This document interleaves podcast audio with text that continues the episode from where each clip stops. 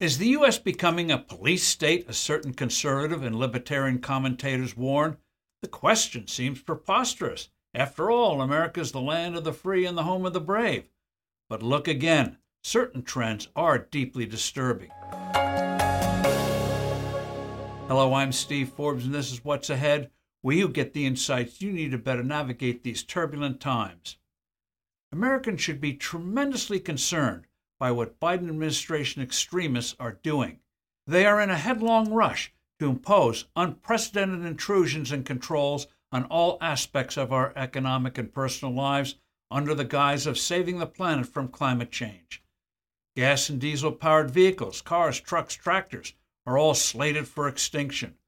Following through on that would trigger a depression as sales plummet because of immensely higher costs and the lack of needed electricity. Indeed, Fanatics warn we must learn to live with blackouts, as so called renewable energy sources, primarily solar panels and windmills, can't possibly meet the needed amount of electricity. To replace fossil fuels with renewables would rip up the earth with enormous numbers of new and environmentally hostile mines. The amount of lithium alone would have to increase 40 fold. The Bidenites are on their way to spending over $1 trillion in cash and tax credits for all sorts of climate schemes.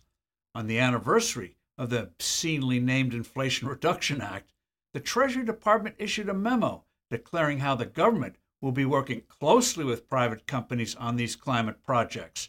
Translation This is modern socialism, whereby governments control the economy, not by outright ownership, as advocated by old line Marxists, but by extensive regulation and directing how capital is allocated.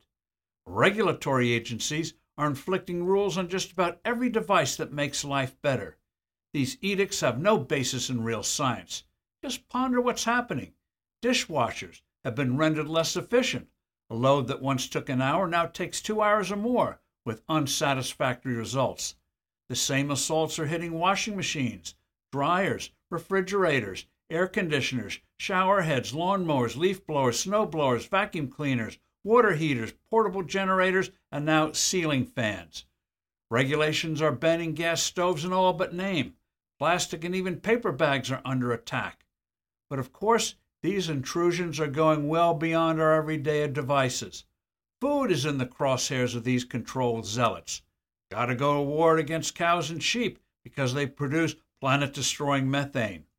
These food fascists here and abroad say we should learn to eat insects. The Agricultural Department is getting into the act with admonitions that we imbibe no more than two drinks a week. Most ominously, the time is coming when central banks will issue digital currencies which will allow authorities to know precisely how you're spending all your money. The control possibilities here are frightening. Fortunately, though, the backlash is coming as more and more people recognize the utter destructiveness of all of these unjustified and cockeyed schemes. And not a moment too soon.